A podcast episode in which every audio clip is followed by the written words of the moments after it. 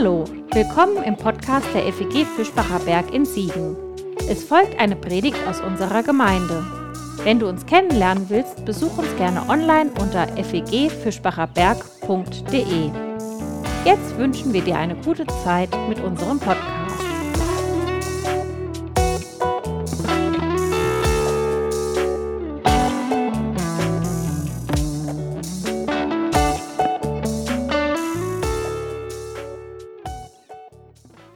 Ankommen mit dem Johannesevangelium durch den Advent. So heißt unsere diesjährige Adventserie. Und die ist eigentlich ziemlich unpassend für den Advent. Zumindest äh, was die Bibel angeht. Denn wir suchen den Advent dieses Jahr in Texten, die Weihnachten eigentlich gar nicht kennen. Zumindest nicht die Geschichten, die wir uns für gewöhnlich so an Weihnachten und im Advent erzählen. Das Johannesevangelium, das kennt kein Jesuskind, keine Krippe, weder Ochs noch Esel, kein Bethlehem, keine Jungfrauengeburt und keine Volkszählung, keine Weisen, keine Hirten, keine Engelchöre. Aber dieses vierte Evangelium, das kennt die Idee, die hinter all diesen Weihnachtsgeschichten steckt, diese Idee, die mit all diesen Geschichten erzählt wird, das Ankommen Gottes die Ankunft einer göttlichen Wirklichkeit im Leben. Und danach suchen wir. Jedes Jahr. Und dieses Jahr mit einzelnen Versen aus dem Johannesevangelium. Kleiner Hinweis am Rande, gerade wurden in dem großartigen Worthausprojekt äh, online drei Vorträge zum Johannesevangelium veröffentlicht. Wer da ein bisschen tiefer einsteigen will, dem seien die herzlich an, äh, ans Herz gelegt gerade heute Morgen auf der Fahrt hierher noch den neuesten gehört über den Johannes-Prolog. Der kommt gleich auch nochmal vor. Das Vorwort zum Johannesevangelium. Also herzliche Hörempfehlung, ähm, da mal reinzuhören. In all unseren vier Versen, die wir jetzt in den nächsten Wochen bis auf den vierten Advent äh, uns anschauen wollen, die reden wörtlich vom Kommen. Das haben sie gemeinsam und das, da, damit greifen sie unser Thema auf. Und sie alle stammen aus dem ersten Kapitel, das wir eben schon zumindest den ersten Teil davon gehört haben. Die ersten drei, die wir uns anschauen wollen, auch aus diesem Vorwort, das wir gehört haben, aus dem Prolog. Ein bekannter, ein schwieriger und vielschichtiger Text, wie überhaupt das gesamte Johannesevangelium, das habt ihr auch eben in diesem Text schon gemerkt. Ein Text, so sagen die Gelehrten, in dem ein Kind baden, aber auch ein Elefant schwimmen kann. Und damit ist gemeint, das Evangelium ist einerseits total eingängig mit seinen einfachen, kurzen, prägnanten Formulierungen, fast flach in diesem Bild gesprochen. Und es ist andererseits aber auch unglaublich tiefsinnig. In seinen Drehungen und Wendungen, darin kann man fast untergehen und auch schnell ins Schwimmen kommen, wenn man es genau wissen will. Fragt, was ist denn hier eigentlich genau gemeint? Deswegen reicht manchmal ein einzelner Vers dieses Buches. Und der erste heute steht unter dem Motto Ankommen im Dunkel. Er war das wahre Licht, das jeden Menschen erleuchtet bei seinem Kommen in die Welt. Alles beginnt im Dunkel. Die Schöpfung, das Leben, der Tag und die Erkenntnis. Die Dunkelheit. Das ist die Bühne, auf der das Konzert des Daseins auf sein Kommen, auf seinen großen Auftritt wartet. Und wenn du magst, schließ mal die Augen, auch wenn es hier ohnehin schon ein bisschen dunkel ist jetzt. Nur falls du den Podcast später hörst, bitte nicht beim Autofahren, das wäre äh, kontraproduktiv. Alle anderen dürfen gerne mal die Augen schließen. Und lass alles um dich herum für einen Moment in diesem Dunkel verschwinden. Aus den Augen, aus dem Sinn. Zurück zu diesem Anfangspunkt, diesem Ausgangspunkt im Dunkel. Spürst du diesen anfänglichen Zauber, der in dieser Dunkelheit liegt? Wo alles, was aus dem Dunkel bei dir ankommt, Bedeutung bekommt. Das eigene Atmen, der eigene Herzschlag, das Räuspern zwei Reihen vor dir, jedes Rascheln im Saal, die gefühlte Temperatur, wie sich der Stuhl unter dir anfühlt, das Summen des Beamers. Alles bekommt Bedeutung, wenn es in deiner Dunkelheit ankommt. Wenn du möchtest, darfst du die Augen wieder öffnen. Du darfst sie aber auch gerne die ganze Zeit geschlossen lassen, wie du möchtest. Darfst auch einschlafen, ist auch okay. Dunkelheit hat auch viel mit Stille zu tun und sie hat viel mit mir zu tun. Bettina von Arnim, die Frau auf dem alten Fünf-Markschein und eine, ich sag mal, gute Freundin äh, des Theologen Friedrich Schleiermacher, die wusste einmal zu schreiben, in der Dunkelheit der Nacht so allein, da wird das Tiefste, was man will, recht deutlich. In der Dunkelheit der Nacht so allein, da wird das Tiefste, was man will, recht deutlich. Die Dunkelheit ist der Anfang aller Bedeutung. Ich verbinde häufig ja eher Negatives mit der Dunkelheit, negative Gefühle mit ihr, weil sie meine Ängste nähren kann, weil sie mir meine ohnehin sehr schlechte Orientierung erschwert, weil sie mich nicht nur zu mir selbst führen, sondern mich manchmal auch einsam machen kann. Ich bin nicht sicher, ob die Finsternis im Johannes Vorwort so schlecht gesehen wird. Oder ob sie nicht doch einfach diesen Ausgangspunkt beschreibt. Beschreibt, wie es ist, den Normalzustand. Gerade weil sie so offen ist in ihrer Bedeutung, die Finsternis nicht eindeutig. Zwar einerseits bedrohlich, aber eben auch der Anfang aller Dinge. Der Anfang aller Bedeutung. Da geht es los. Die Dunkelheit, sie ist sozusagen wie das leere Blatt, auf dem neue Geschichten geschrieben werden. Wie so ein unbekannter Raum, den es zu entdecken gilt. Die Finsternis, die Dunkelheit ist der flüchtige Anfang allen Lebens. Flüchtig ist sie trotzdem. Flüchtig, weil sie das Licht niemals aufhalten kann wie unser Vorwort es sagt. Die Finsternis, sie kann das Licht nicht fassen, nicht festhalten. Sie kann das Licht nicht gefangen nehmen. Sie ist bloß wie eine leblose Kulisse für das Spiel des Lichts. Sie ist bloß der Durchgangspunkt für das Leuchten. Erst sie lässt das Licht bedeutsam werden. das Licht scheint. Ich finde diese Lichtmetapher großartig. Diese Metapher, dieses Bild für das Göttliche, das Licht, großartig und hoffnungsvoll. Nicht bloß, weil ich Licht mag, irgendwie mehr als die Dunkelheit und ich mag auch Farben und ich mag Wärme. Ich mag das Licht, weil es leuchtet. Ich mag es theologisch, in der Anwendung auf meine Vorstellung von Gott weil nichts und niemand dieses Licht einsperren kann. Weil niemand es gefangen nehmen, niemand es fassen kann. Das ist zwar physikalisch wahrscheinlich nicht zu 100 Prozent korrekt, aber ich hoffe, ihr wisst ungefähr, was ich meine, so aus der Alltagserfahrung. Wir konnten gerade für ein bisschen dunkel machen, aber auch da habt ihr schon gemerkt, durch jede Ritze kommt dieses Licht durch. Und jetzt trifft es euch. Ist einfach da, es leuchtet. Jede und jeden von uns trifft es. Man kann sich nicht ohne weiteres dagegen wehren, dass es wird. Das Licht erleuchtet alle, jeden Menschen. In mancher Glaubensform, da kommt das Licht eher so daher wie ein gebündelter Laserstrahl.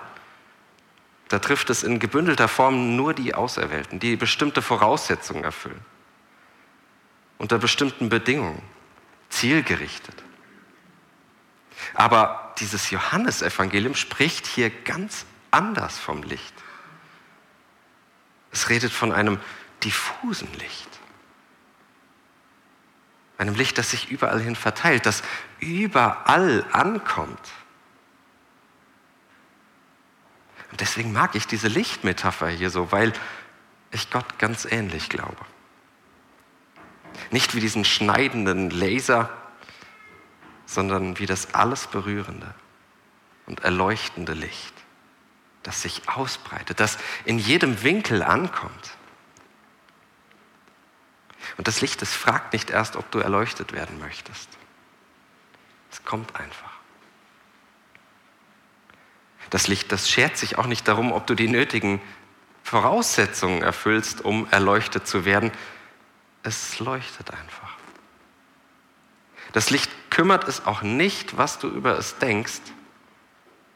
Es breitet sich einfach aus. Und ich glaube mittlerweile, dass es mit Gott ganz ähnlich ist. Und vielleicht ist das Licht sogar die schönste aller Metaphern für das Göttliche. Sodass man später in der Schule dieses Johannesevangeliums sogar sagen kann, Gott ist Licht. Das ist ein Bild, das so manches Gottesbild heilsam korrigiert. Wir reden gerne von Gott als einem Du, wie von einer Person, nicht selten sogar, als wäre Gott, ehrlich gesagt, nur ein etwas besserer Supermensch. Aber das Göttliche ist grundsätzlich anders. Und alle Sprachen der Welt kommen hier an eine Grenze, tasten sich vorsichtig heran und reden doch immer wieder dran vorbei, weil es eben nicht eindeutig fassbar ist, wie wir Gott erleben. Manchmal als persönliches Du, ja, aber eben dann auch wieder als etwas, das vielmehr dem Licht gleicht oder dem Wind, dem Donner oder dem Gefühl. Und mal ist mir das eine näher als das andere. Und das Licht, das sprengt als Metapher manche allzu enge und kleinliche Vorstellung von Gott. Weil das Licht alles erfasst. Weil es sich unaufhaltsam und überall hin ausbreitet. Und nicht erst danach fragt, wie du glaubst, wie du lebst oder wie du liebst. Und als wäre das nicht schon genug, feiern wir irrwitzigerweise im Advent, dass dieses Licht in einem Menschen ankommt. Dass es durch einen Menschen ankommt. Durch Jesus als den Christus. Das ist der Sinn dieses Vorwortes. Es macht klar, dass diese Welterleuchtung durch die Geschichte geschieht, die im Anschluss erzählt wird.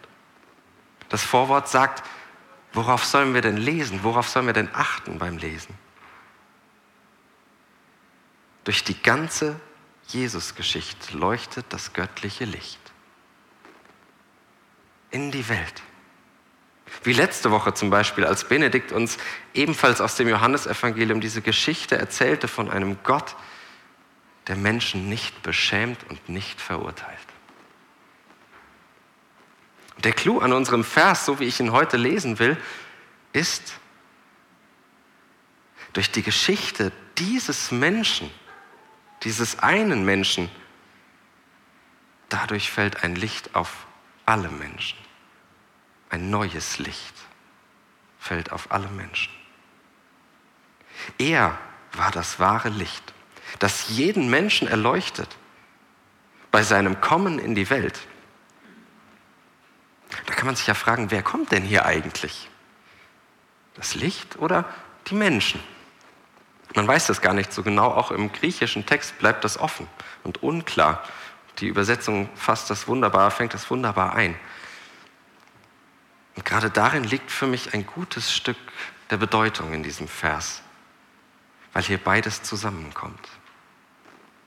In diesem Kommen treffen sich die Geschichte des einen Lichtmenschen und die Geschichte aller Menschen.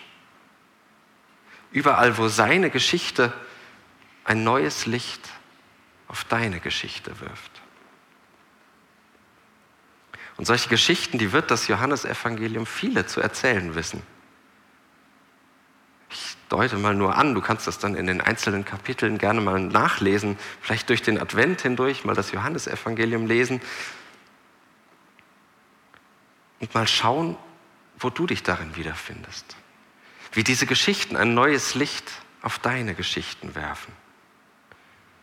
Das Johannesevangelium erzählt und nebenbei gesagt, das ist das Erste, was es erzählt, von fröhlichen Menschen. Von fröhlichen Menschen, die kräftig mit viel Wein das Leben feiern und darin ein himmlisches Geschenk entdecken. Die Hochzeit zu Kana. Es erzählt weiter von klugen Männern, die ein neues Leben suchen und eine göttliche Liebe darin finden. Das ist die Geschichte von Jesus und Nikodemus. Dieses Evangelium erzählt von Frauen, die eine Stimme bekommen, weil ihre Ausgrenzung endlich durch eine göttliche Nähe überwunden wurde. In der Geschichte von Jesus und der Frau am Brunnen.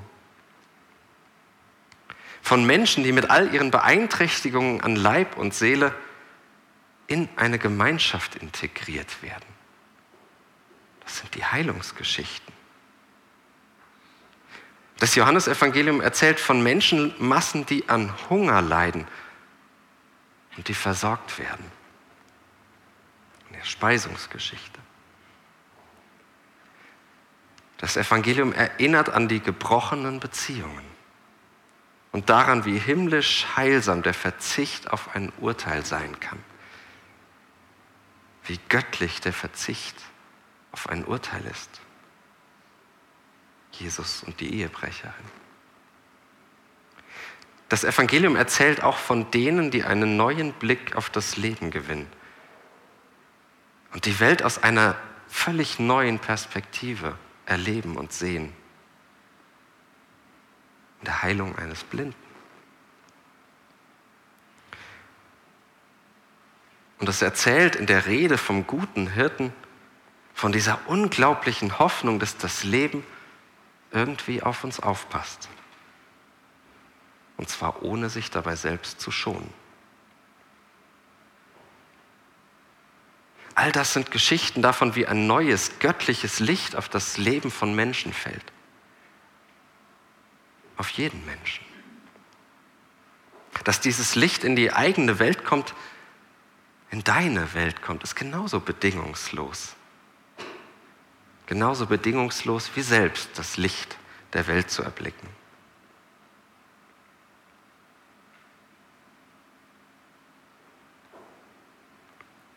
Vielleicht ermöglicht dir dieses Licht einen neuen Blick auf dich selbst. Vielleicht hilft es, dieses himmlische Licht im eigenen Leben zu entdecken. Vielleicht bedeutet es aber auch, dass ein neues Licht auf unsere Mitmenschen fällt. Und wir lernen sie in einem neuen Licht zu sehen. Dann bekommt das eigene Leben eine neue Bedeutung. Und das Leben derer um mich herum. Er war das wahre Licht, das jeden Menschen erleuchtet bei seinem Kommen in die Welt. Davon redet dieser Vers zu mir, von der Finsternis als Anfang aller Dinge, als Bühne für das Dasein, als Beginn aller Bedeutung. Und noch mehr redet es, redet er, dieser Vers von dem Licht, das mich erhält, meinen Blick auf das Leben, auf mich und die Menschen um mich herum. Dieser Vers redet von einem göttlichen Licht, das mir Erleuchtung schenkt, um Gott selbst zu entdecken. Gott selbst bei seinem Kommen in die Welt. einen hell erleuchteten ersten Advent euch allen. Amen. Das war's für heute. Um keine neue Folge zu verpassen, kannst du den Podcast einfach auf deinem Smartphone abonnieren. Mehr Informationen findest du unter fegfischbacherberg.de. Wenn es dir gefallen hat, lass uns gerne einen Kommentar oder eine Bewertung da und sag es weiter. Tschüss und vielleicht bis zum nächsten Mal.